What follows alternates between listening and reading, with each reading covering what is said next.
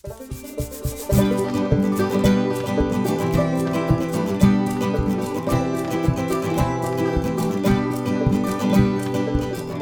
Welcome to a Bible study on the upcoming Sunday Gospel reading. This is a recording of a Bible study I do every week in person at St. Timothy Catholic Church in Laguna Niguel, and you would be most welcome. Just email me for the details. But it is here for you to benefit from, and hope it enhances your experience of the Mass. So without further ado, enjoy a recording of this study on the upcoming Sunday Gospel.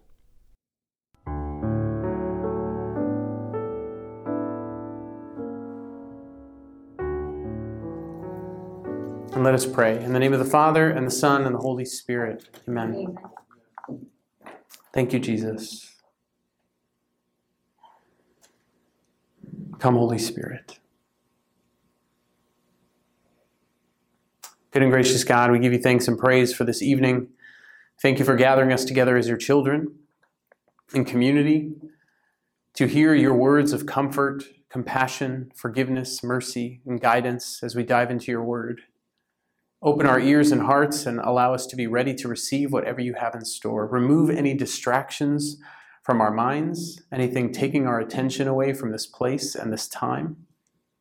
Send your peace upon us, especially if we're dealing with any anxiety, stress, worry, doubt. And help us to be assured of your comforting and trusting presence, Lord. We lay this time at your feet. We ask that your will be done, that you guide us in our discussion and our reflection and illuminate our, our individual lives and the questions, the concerns that we each have. Because you are a loving Father who knows each one of his children and who seeks to minister to each one of our needs tonight. So help us to be willing and ready to receive whatever that is. We pray all of this in your most precious name, Jesus. Amen. In the name of the Father, and of the Son, and of the Holy Spirit. Amen. Welcome. We are in Matthew chapter 22, verses 34 through 40. And so, as we dive into this passage, this is the gospel for this upcoming Sunday, which is the 30th Sunday in ordinary time. And we're picking up uh, in the same sequence of events that we were in last week. We skip over a little bit. But if you remember, Jesus issues these three judgment parables to the Pharisees and the Sadducees and those that are challenging him in Jerusalem in this last week of his life. Now, those who he's challenged now ask him three questions to try and entrap him in speech. So last week we read, uh, Is it lawful to pay the tax to Caesar or not? We skipped over the second question, which happens right after that, which is, um, in the day of the resurrection or in heaven, if multiple people have been married to one person, who will they be married to in heaven? And then lastly, we have today's gospel. And so we're going to dive into this, but remember that setting. Jesus is in the temple area with the Pharisees, the Sadducees, the scribes, elders, and his disciples. There's a crowd there. They're questioning him, pressing him, trying to determine by what authority he teaches, trying to entrap him in speech. And it's this last week of his life. He's soon, in a few days, to be handed over and to be crucified. So this is kind of his last moments challenging the authority of the Pharisees. And so they're questioning him. And this is what uh, he says in this interchange. So we're in Matthew 22, verses 34 through 40. When the Pharisees heard that Jesus had silenced the Sadducees, they gathered together. And one of them, a scholar of the law, tested Jesus by asking, Teacher, which command, which commandment in the law is the greatest? Jesus said to him, you shall love the Lord your God with all your heart, with all your soul, and with all your mind. This is the greatest and first commandment.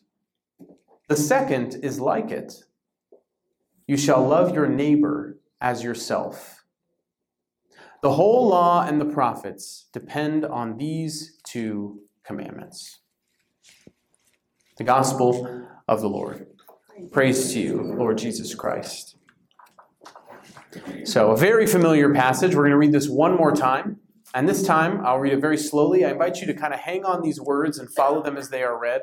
Try now that you have an image of this in your mind, try now just to focus on the words. See if there's any particular word or detail that resonates with you, stands out to you personally. Doesn't have to be have anything to do with the passage itself. It just connects with you for some reason reflect on that word or that detail and begin to bring it to prayer. Why is this standing out to you specifically? Matthew 22 34. When the Pharisees heard that Jesus had silenced the Sadducees, they gathered together, and one of them, a scholar of the law, tested him by asking, Teacher, which commandment in the law is the greatest? Jesus said to him, You shall love the Lord your God with all your heart, with all your soul, and with all your mind. This is the greatest and first commandment.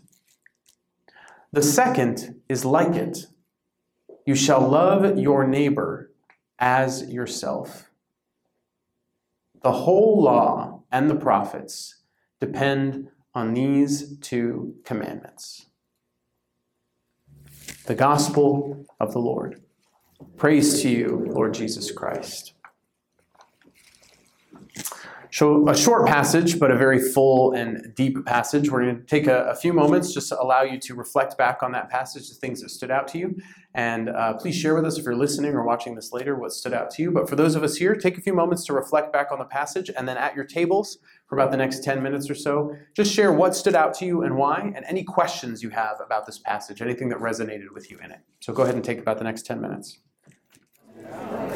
So, uh, a few things about this passage to help put it in context, and then we can open it up for questions and comments. Um, first of all, these two groups. Okay, we've talked about them many times before, the Pharisees and the Sadducees, but as a reminder, uh, these are two of three main sects of Jews that existed at the time of Jesus. They originated somewhere around 100 150 years before Jesus. We don't have any record of them otherwise, like in Scripture, because it was very uh, recent to the lifetime of Jesus that they developed. Um, but they're all prevalent and present in the time of Jesus and obviously all throughout the New Testament. Um, the Essenes were the ones who were kind of like off on their own. John the Baptist was kind of uh, affiliated with them in some sense. The Qumran caves, if you're familiar with those, are often associated with the Essenes. Um, but the, the, Sadducees and the Pharisees were part of the upper echelons of the, the leadership in Jerusalem and in, in the Holy Land at this time. The Pharisees were a group that kind of set themselves apart and believed in very strict observance of the law and of religious practices. And so they were very harsh in their criticism for other people and how they observed certain feast days, how they observed certain rituals. And they would take the law and they would overexert it and over apply it to people. So they weren't necessarily the teachers, the scribes were the ones who were the teachers, but the Pharisees were part of the leadership, and some of them were also scribes, and they would enforce this law in such a way that, let's say, if a law only applied to a priest, when he was giving a sacrifice, they would say, no, that applies to everybody. And they would put just even more weight of the law on people. Now remember, in the Torah, we have about 613 laws that every single person memorized when they were a child, and this is what was expected for you to know and live in purity and in right relationship with God. And the Pharisees took this very, very seriously. They were very zealous for the law. The Sadducees, on the other hand, uh, they were a little looser. They didn't really care so much about strict religious practice. They liked their high positions of authority. Uh, Pharisee, the name for Pharisee comes from a Hebrew word, I believe, from farash, which means set apart, uh, kind of where we get the word holiness from. And so they saw themselves as set apart and extra holy. The Sadducees, their name comes from uh, or Zadok, one of the priests of the Old Testament, who was a high priest, and they trace their lineage to him. And it's basically just their historical right to the high priesthood. And so they had partnerships with Rome to ensure that they were well off. They were often nobility. They often uh, didn't care so much about Roman oppression and Roman occupation because they had positions of comfort. Uh, they only looked to the Torah. They didn't believe in any other Old Testament writings. Uh, they didn't believe in a resurrection or in angels or anything like that. They just believed uh, in what was contained in the first five books of the Bible or the in the, the, Hebrew Old Testament. And so these two groups have been testing Jesus, and now they come together at this moment. Well, the Sadducees are still there, and the Pharisees come finally face to face to challenge Jesus. Now, what they do now, instead of trying to entrap Jesus in speech, you remember last week it was a disciple of a Pharisee. They, they did the safe thing. They sent one of their students because if the student messes up, it's the student's fault. And if the student succeeds, oh, look how great a teacher we are. So they had themselves in a pretty safe position. This time, they themselves approach Jesus, but they don't try and entrap him in speech now. what they do, they know that Jesus can kind of hold his own. So what they do is they ask a very familiar question. Because in the Jewish law, there was no prescription for what law was first among the rest.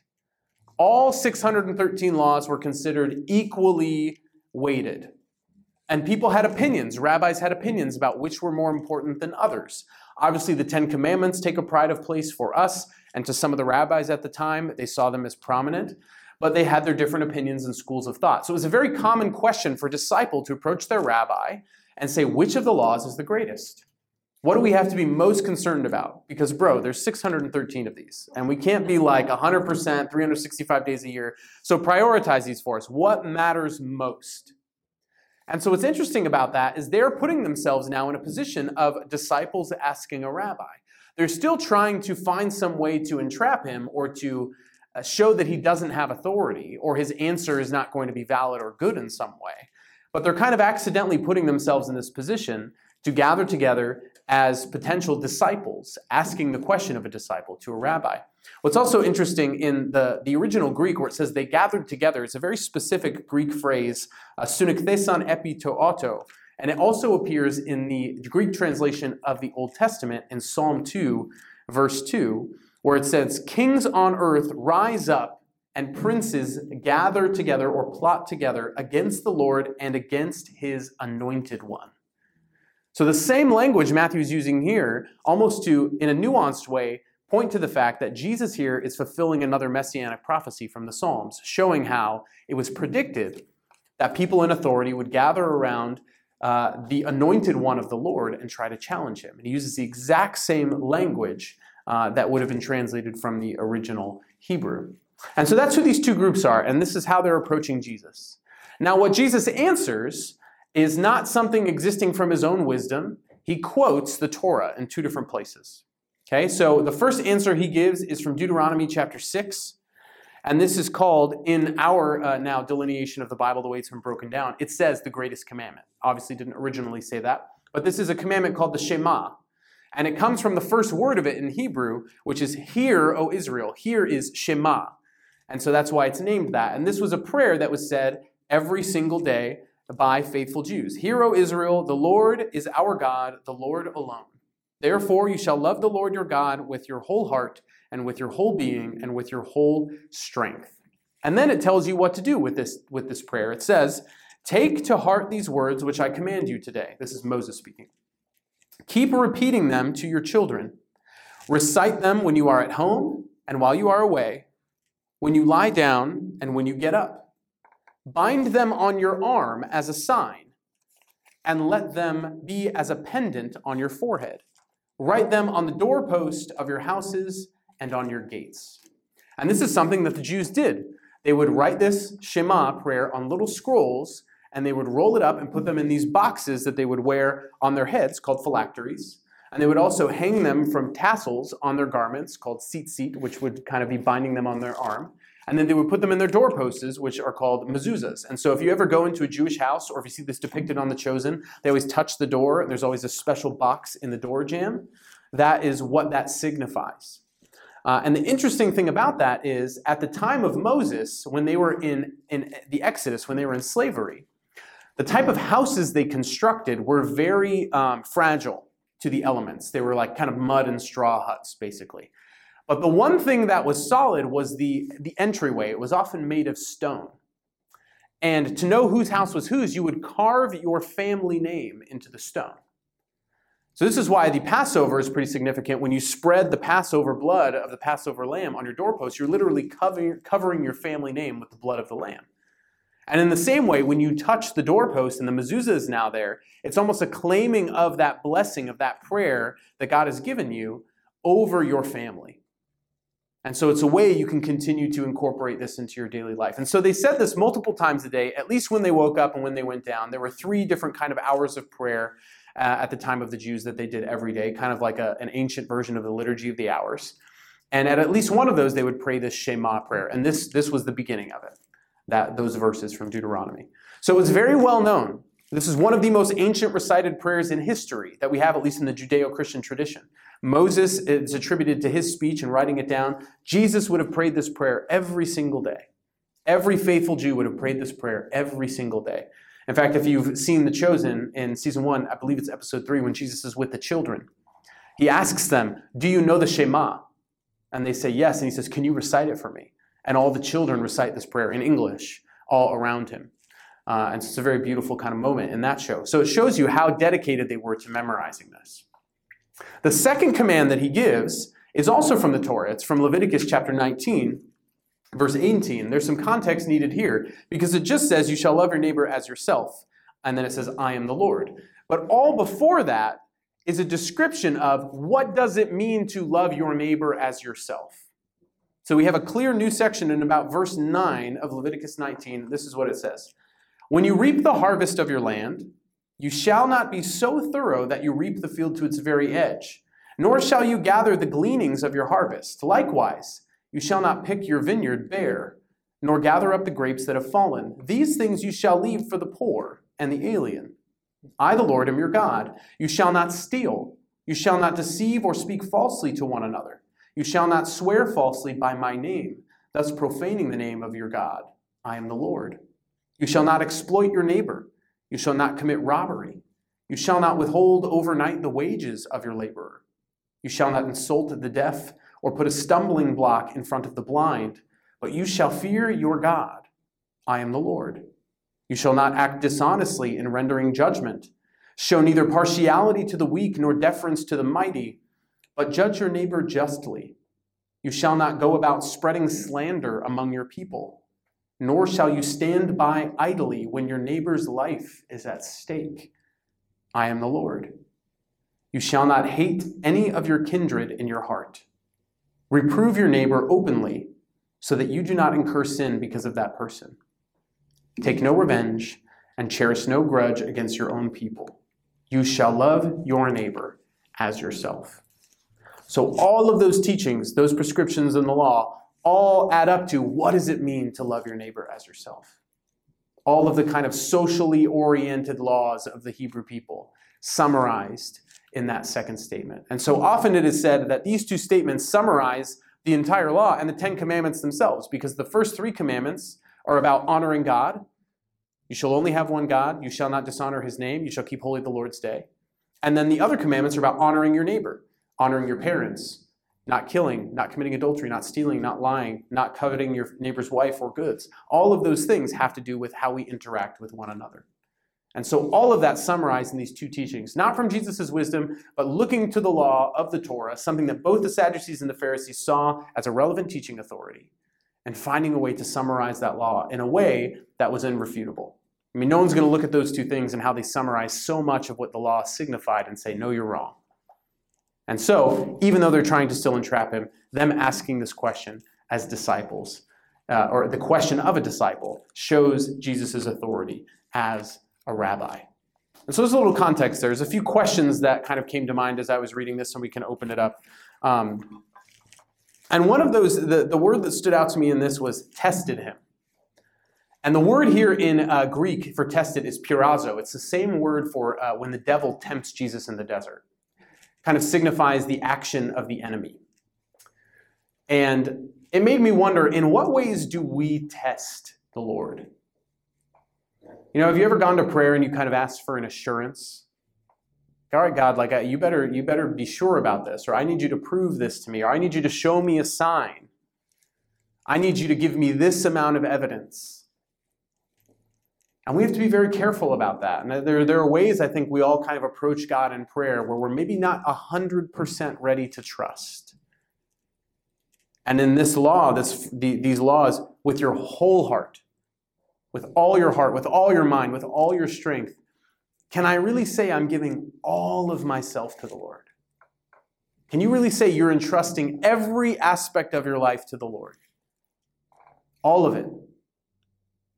That you're not holding on to expectations. I heard this today. I heard someone say, you need to let go of expectations because expectations are the fruit of greed. We have a desire of what we want for ourselves we hold on to these expectations and we hold back certain things of our life and we don't say, All right, God, I entrust this to you. Whatever you desire, outside or inside of my expectations, outside or inside of my own plan or thoughts for my life, I entrust it to you. In what ways do you struggle to do that? In what ways do we test God? Do we ask Him to prove Himself, even though He's proved faithful time and time again? What are you holding on to still? What have you yet to hand over to the Lord? Who have you yet to hand over to the Lord? Your job, your marriage, your finances, your future, your relationships, your addictions, your sin? What still do you like to have your, your nails in to grip hold of because you want that sense of control? In what ways do you feel anxiety? Because anxiety is usually about the fact that we feel out of control, but we're refusing to admit it. And we're refusing to entrust something to the providence of God. So, in all those ways, that word testing spoke to me, and, and maybe those questions kind of resonate or speak to you in some way, because this, this teaching and this gospel is really challenging us to ask Am I doing this? Is this, this is a litmus test for our spiritual life. Does my life read this way? Am I a person who others would look at and say, or that I could honestly look at myself and say, I love the Lord with all my heart, with all my soul, with all my mind, and I love my neighbor as myself? And if I don't, where is there room for growth? What is the Lord inviting me into as I read and reflect on this? What are your thoughts, questions, things that stood out to you in this passage? Connor. Uh, it's funny you mentioned the, the word for test because mm-hmm. we're talking about here. How um, specifically the describe tests God instead of questions Him. Yes. Uh, we, I at least made a distinction between questioning and testing God. Mm-hmm. It seems like the Old Testament, especially, uh, the Jewish people love to question God. Yes. It's only when they test God that God punishes them. Yes. Um, so I guess like where where do you draw the line, and in your interpretation, what would be a question to God rather than a test? Yeah, so I'm thinking. Uh, so, what's the difference between questioning God and testing Him? I'm thinking particularly of the difference between uh, the angel Gabriel coming to Zechariah and coming to Mary. Very similar language, right, used for the, the two of them in the encounters they have in Luke chapter 1. And Mary, her question, well, let's start with Zechariah. Zechariah's question is one of doubt. Like, how on earth is this going to happen? Like, eh, almost like begging some kind of proof or some question, a doubt in the ability for God to do this. Mary, when she questions, says, How can this be? I haven't known a man. So, like, tell me, explain to me how this is going to work. She's, she's curious about the method, but she does not doubt that it will happen. And that's the difference, is that we don't doubt God's providence and his ability when we question. We're seeking greater wisdom. We want to know where he's directing, where he's guiding, and we're not trying to control the circumstances or the outcome. When we're testing, we're trying to control the circumstances or the outcome. We're trying in some way to grasp hold of God and conform him to our own expectations. Whereas questioning, is looking at God's expectations and saying, I'm not sure I understand those, but I want to know more.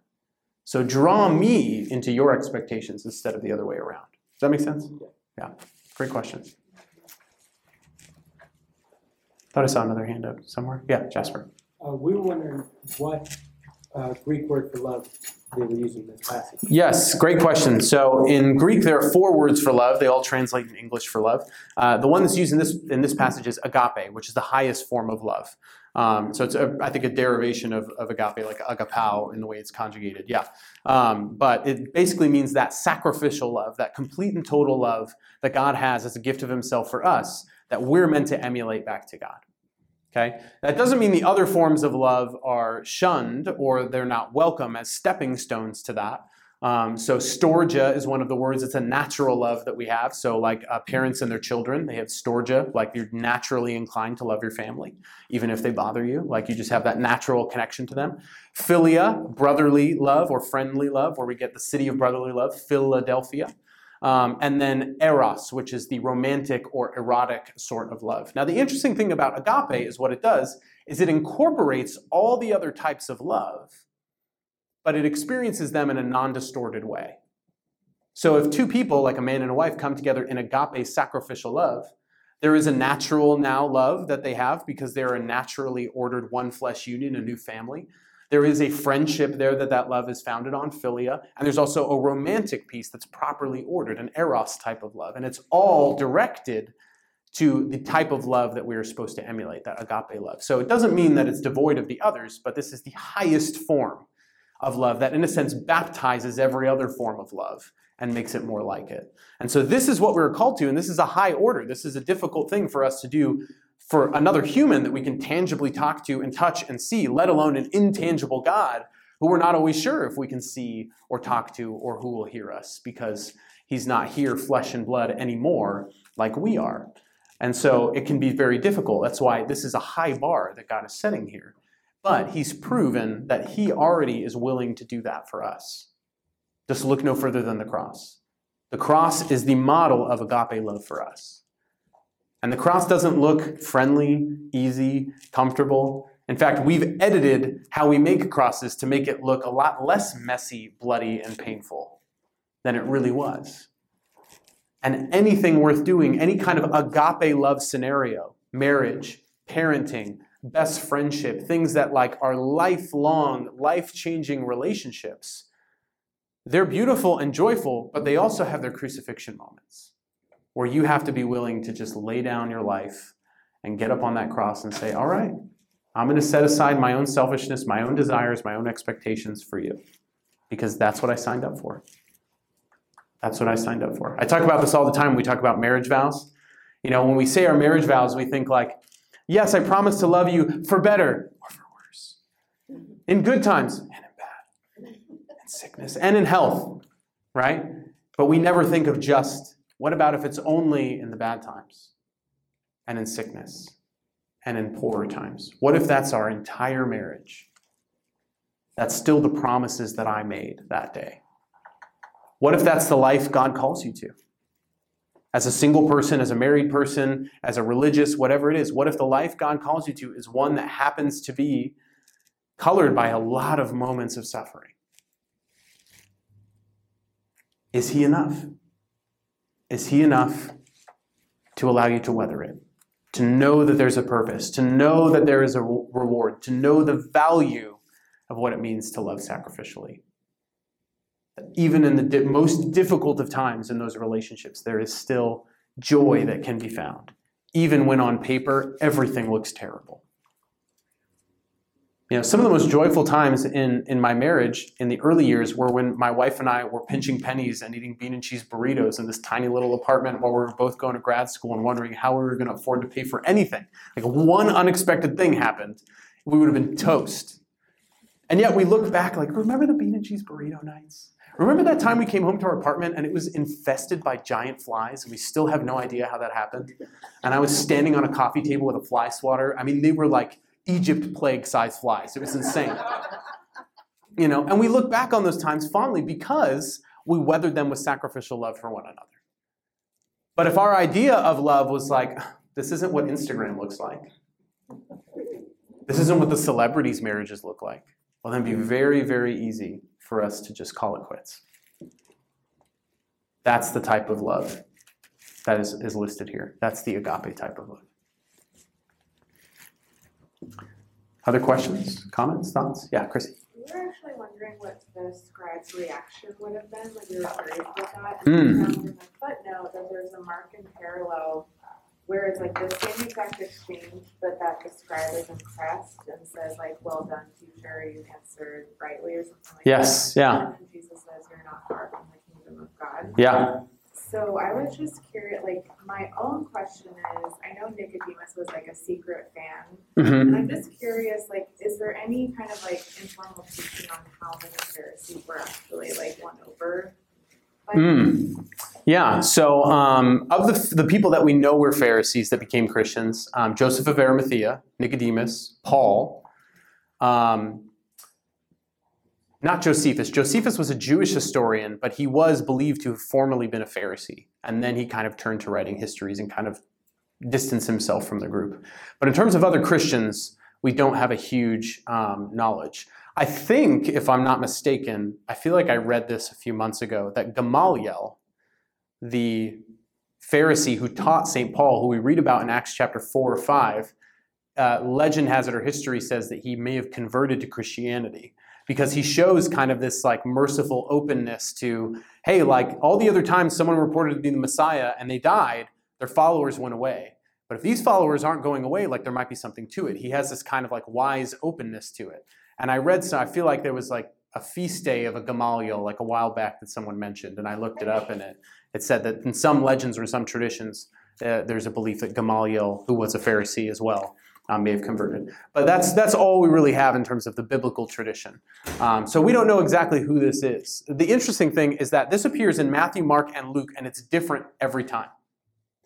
In, in Mark, it's exactly as you said. There's an, an uh, interaction between a scribe, uh, which is different than a scholar of the law. In this, in this passage, the word is nomikos, which means a lawyer.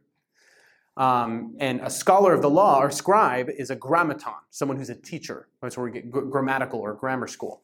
Um, and so in Mark, it's a, it's a, it's a scribe, um, scholar of the law, no, scribe, teacher.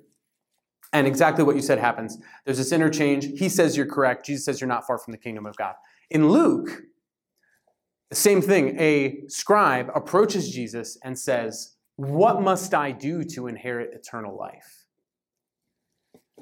And then he, Jesus says, You must, you know, follow the laws and, you know, how do you understand it? And he asks the scribe, and the scribe says, You shall love the Lord your God with all your heart, with all your mind, with all your soul, with all your strength. And Jesus says, You have answered correctly. And he affirms him. So it's interesting that Mark and Luke, you could say, are very, very similar. It's just a matter of who questioned who, but they kind of come to the same conclusion. In Matthew, I think it's different because Matthew is really trying to paint the picture here of the tension between Jesus and the authorities. And so he may have even edited this scenario. And you know, I think it's funny that if he's trying to paint them to be a bad person, he changes teacher to lawyer, which is not that different in today's language either. If you want to paint someone to be real bad, just make them a lawyer, you know. Um, but nothing against lawyers, but um, it's just like a common trope um, that that Matthew may, himself may have been playing into. But to kind of paint this difference. Um, but the one thing that is certain and shared is what is the core of the law and that is the Shema, loving your neighbor as yourself. Yeah. Other questions, Matt? Um, one question that came from our group is like, what's the difference between loving with all your heart and all your soul and all your mind? Like, is there a difference, or is it just all encompassing? Yes. So, and what's interesting, I don't know if you caught this when I read the Shema from Deuteronomy. There's different words in the Shema. So in the Shema, it's love the Lord with your whole heart, with your whole soul, and your whole strength. Okay, and so the understanding at the time in the Shema, when that was written, was your heart is like the seat of your will and your emotions. It's kind of where you make decisions from. Your soul or psyche is like your very life, that which animates you. So kind of your whole being. And then your, your strength is not only considered like your physical might, but you can also, that word also applies to like your resources, your wealth, your riches, the things you have at your disposal. So, in a sense, in the Old Testament, it's saying, in all the choices that you make, in everything that you are, and in everything that you have, that's what you love the Lord with. Now, even though different words are used in the New Testament, it still encompasses that same kind of all encompassing parts of your life your entire heart, your entire soul, your entire mind all of it directed toward the Lord. Even though those words take on slightly different meaning because now they're being written in Greek, Greek philosophy is kind of taken over a little bit, begun to influence Jewish thought. And so those words mean slightly different things, probably why they, they're used differently. Um, but they are probably very synonymous with the ones that are used in Hebrew. It's just the translations in English happen to be different words. But with all your soul, with all your mind, with all your heart. Uh, it shows kind of the multifaceted way in which we're supposed to be in relationship with God, right? Your relationship with God can't just be up here. Can't just be in your mind. I know a whole lot about God. That's great. Are you in a relationship with Him? I could know a whole lot about my wife, but unless I'm in a relationship with her, I'm just a stalker. You know, can't just be up here. Can't just be up here. Can't just be in my heart. Oh, I just love Jesus so much. Yeah, but like, what is he asking you to do? Oh, I don't care. I just, I just love him. You know, it's like almost like a Justin Bieber fangirl type of love. It's just like way he makes me feel. You know, and that's great. Get the feels for Jesus, but the feels aren't going to take you from here to eternity. Like eventually, the feels will run out. With all your your uh, your soul, with your entire life, that's a little more all-encompassing. But if you're devoid of the mind and the heart, then that just maybe means physically being in the places where it's associated with following the Lord. Like I'm, I'm with every part of my life, I'm around God all the time. But if I'm not convinced that He's God, and if I don't have a relationship with Him, then I'm just geographically in a nicer place. And the same thing is true if you take that definition of might, your strength, your resources. You can give all the money you want to the church, but unless you have a personal relationship with Jesus and you've accepted Him as your Savior, and you've started to work on your own righteousness and sanctification by doing good works, then when you get to Jesus in judgment, you're not just going to be able to show Him the transaction registry in your checkbook and be like, I'm in, right? It's like St. John of the Cross says, at the dawn or at the dusk of our lives, dawn or dusk, at the dusk of our lives, we will be judged on love alone. Love alone. And that looks different. Everyone has a different amount or capacity to give in all these categories. Some people have bigger hearts, more that they can give emotionally. Some people have a lot of intellectual gifts that they can devote their mind to the Lord and learning and teaching the ways of God. Some have a very uh, a large amount of resources and wealth that they can give to the Lord and to the church. All of these things might look different for you, but it's are you giving all that you have? Not does what you're doing look like the person next to you. Are you giving all of what you have? Are you giving all of what the Lord is asking you to give? And it takes all those parts of our life, every part of who we are mind, body, soul, strength, everything, your heart. None of it can be left behind. It can't just be intellectual, it can't just be feeling, it can't just be in our hands and feet. It needs to be in all parts of who we are. Can't just have one. Other thoughts, questions?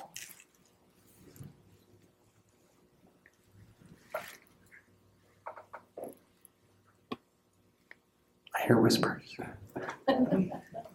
Yes. What what that, I was just coming across, you probably already touched on like, the person, the, the the scholar who asked the question, I was just, when I first read it, I just wondered, how was that a test question? Like, was, would the answer come from Jesus? Like, any answer that come from him would be like a, they would view as wrong because they viewed all the laws the same? Hmm. Yeah, I mean, maybe if he had chose like a, I don't know, some kind of lesser, more insignificant law of the Torah, like, uh, what's the most important law of the Torah? Like, you shall not lie with your sheep. You know, gross, but like, is that really the most important thing? Like, pretty much everyone's not doing that, right? You know, like, what does it actually mean? I, that's a little weird. That's the only other law in the Torah I can think of when you ask me that question. Um, now I'm having like a weird personal conversation with myself. Um, why was that the only one? Anyway, um, but you know, like a lot of these things are things that, like most, if you read the Torah, a lot of the things in there, like the prescriptions against things you cannot do, which is more than half of the laws, are cannots or do nots. Most of us would probably be like, we're good. But the things that we are asked to do, then on top of that, those are the ones that really are compelling us. Are you giving enough? Are you selfishly harvesting all your land, taking all your resources for yourself, or are you leaving some for those who are poor and who do not have, like we read from Leviticus, what it means to actually love your neighbor? Uh, and so I think there could have been things that Jesus would have answered that would have maybe not clearly entrapped him in speech or discredited his authority, but would have been far less convincing answers for them to kind of find some problem with. They could have been like, everybody already does that. Is that the best that you have? You know. Um, so it's no, it's it's wise that he chooses this very beloved, very repeated, and all-encompassing teaching that is not at the beginning of any big section in the Torah. It's in the last book of the Torah in Moses' kind of farewell speech. Um, and it's, it's one that is prayed every day, but maybe doesn't stand out like the, the Decalogue, the 10 words, the very first 10 laws in the law do, like the 10 commandments, obviously. So, um, yeah, I think it's a wise answer on his part, but he definitely probably could have said something that would not have been satisfying. Yeah. thought I saw a hand over here as well. No? Yeah? So when he talks about, you know, love the Lord with all your heart and all your soul, I always thought they were the same thing. What's the difference? So your heart in this context would be, um, I think it means the same things as it meant in, in the Old Testament version. Your soul, in this sense, in the Greek word for soul, is psyche, which is like that which animates your life. So, like the fact that you are alive, what you can do as a living person, a living body, like that you give the Lord your life. But your heart is the seat of your will and your choices.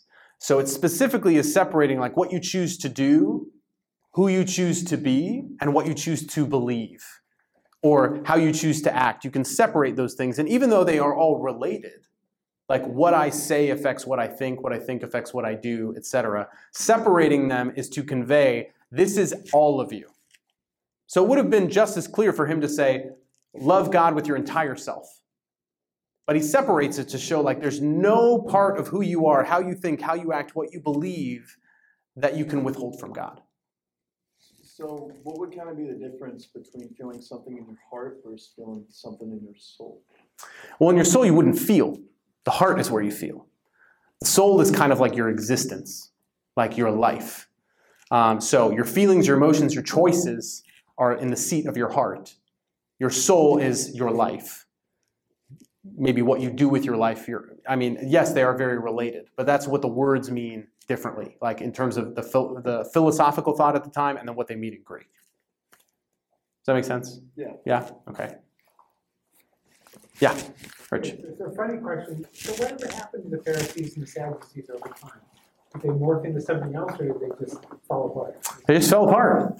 Uh, the Pharisees actually end up infighting um, and creating such like a rebellion that I believe they are often blamed as one of the reasons for Rome intervening and destroying the temple in the year 70. And that essentially wipes them out. Um, but however, I do believe there are certain Jews who trace their lineage even to this day as uh, Jews are very uh, passionate about this. It's called a toledot, a genealogy. It's a very spiritual practice to trace your family lineage, to figure out where you, who you relate to, and then to take that proudly, even if there's bad moments in that history, to wear that very proudly, um, your genealogy. And so I do believe there are Jews today who still claim to be part, at least of the Pharisees or the Sadducees or the high priesthood things like that. But in terms of them being a formal sect of Jews with that organizational structure, that kind of disbanded at that time. You know, you had the Zealots as well, who turned into the Sicarii. They, they were assassins trying to assassinate the Roman leaders. Uh, you had the Essenes, as I said, the Herodians, the Nabateans, like a lot of these different groups that were present at the time. Um, once Christianity took over, once Rome started persecuting Christianity, a lot of people and groups got caught in the crossfire and then just either converted or got absorbed into these other bigger groups, or they just kind of died out over time because their whatever they were passionate about or doing was no longer relevant or sought after. Yeah. It is interesting, right? They exist for a very small period of time, and yet they're so prevalent at the time of Jesus, right? It's almost like he like wanted to come at a very specific time. It's like he planned it. Um, but like, isn't that interesting that he like rails always on the Pharisees? You know, you scribe, you woe to you, you hypocrites uh, you scribes and Pharisees. And yet, those Pharisees only existed for like 200 years. And yet, because of their example, we have a constant self examination that we can do to ensure that we are not being hypocrites of the laws of the church, that we are not having solely an intellectual zeal about what it is that we believe and what it means to rightly practice, but that we also have a relationship with Jesus. Like if Jesus had come at any other time, sure, there would have been other groups, but just imagine how that would have colored the way he taught the way he confronted the groups at that time, we would have had a totally different set of teachings. You know, I mean, they would have pointed in the same direction, but like the way we interpret them, it was just, I've never thought about this before. I'm like processing this out loud with all of you. But like, it just isn't that interesting. These groups only existed for these small pockets of time.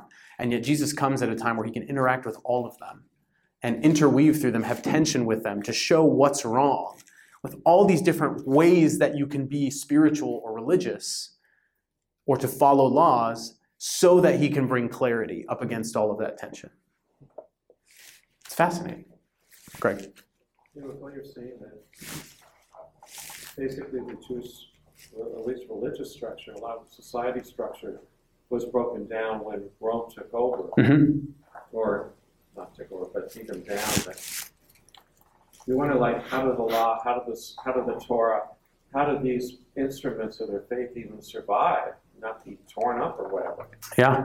A lot of, I mean, we have a lot of it, but it's in fragments, you know. Um, and there were other synagogues, other libraries.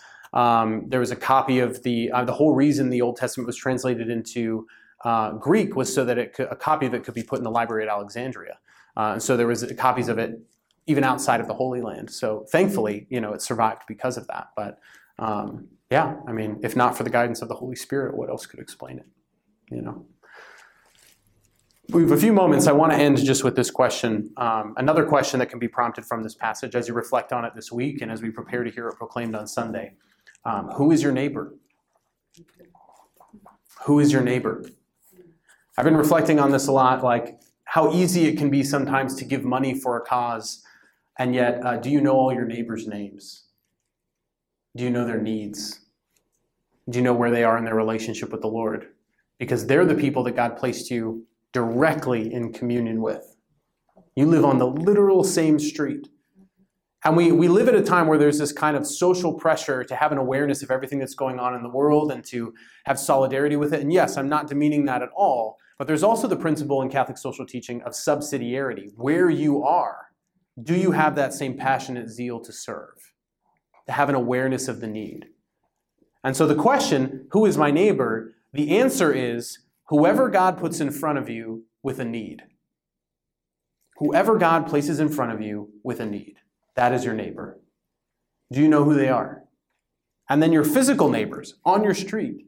Do you know their names? Have you had a conversation with them? Are the people you are they the people like you see far off in the parking lot you try not to make eye contact until you're too close, and you just give a nice nod. Hey, how's it going? And then you go into your car. You know? Because we no longer are part of that culture that's like, hey, I'm your neighbor, can I borrow a cup of sugar? You know, this is kind of this expectation that we are helping one another. You know? I miss that. I remember growing up with that.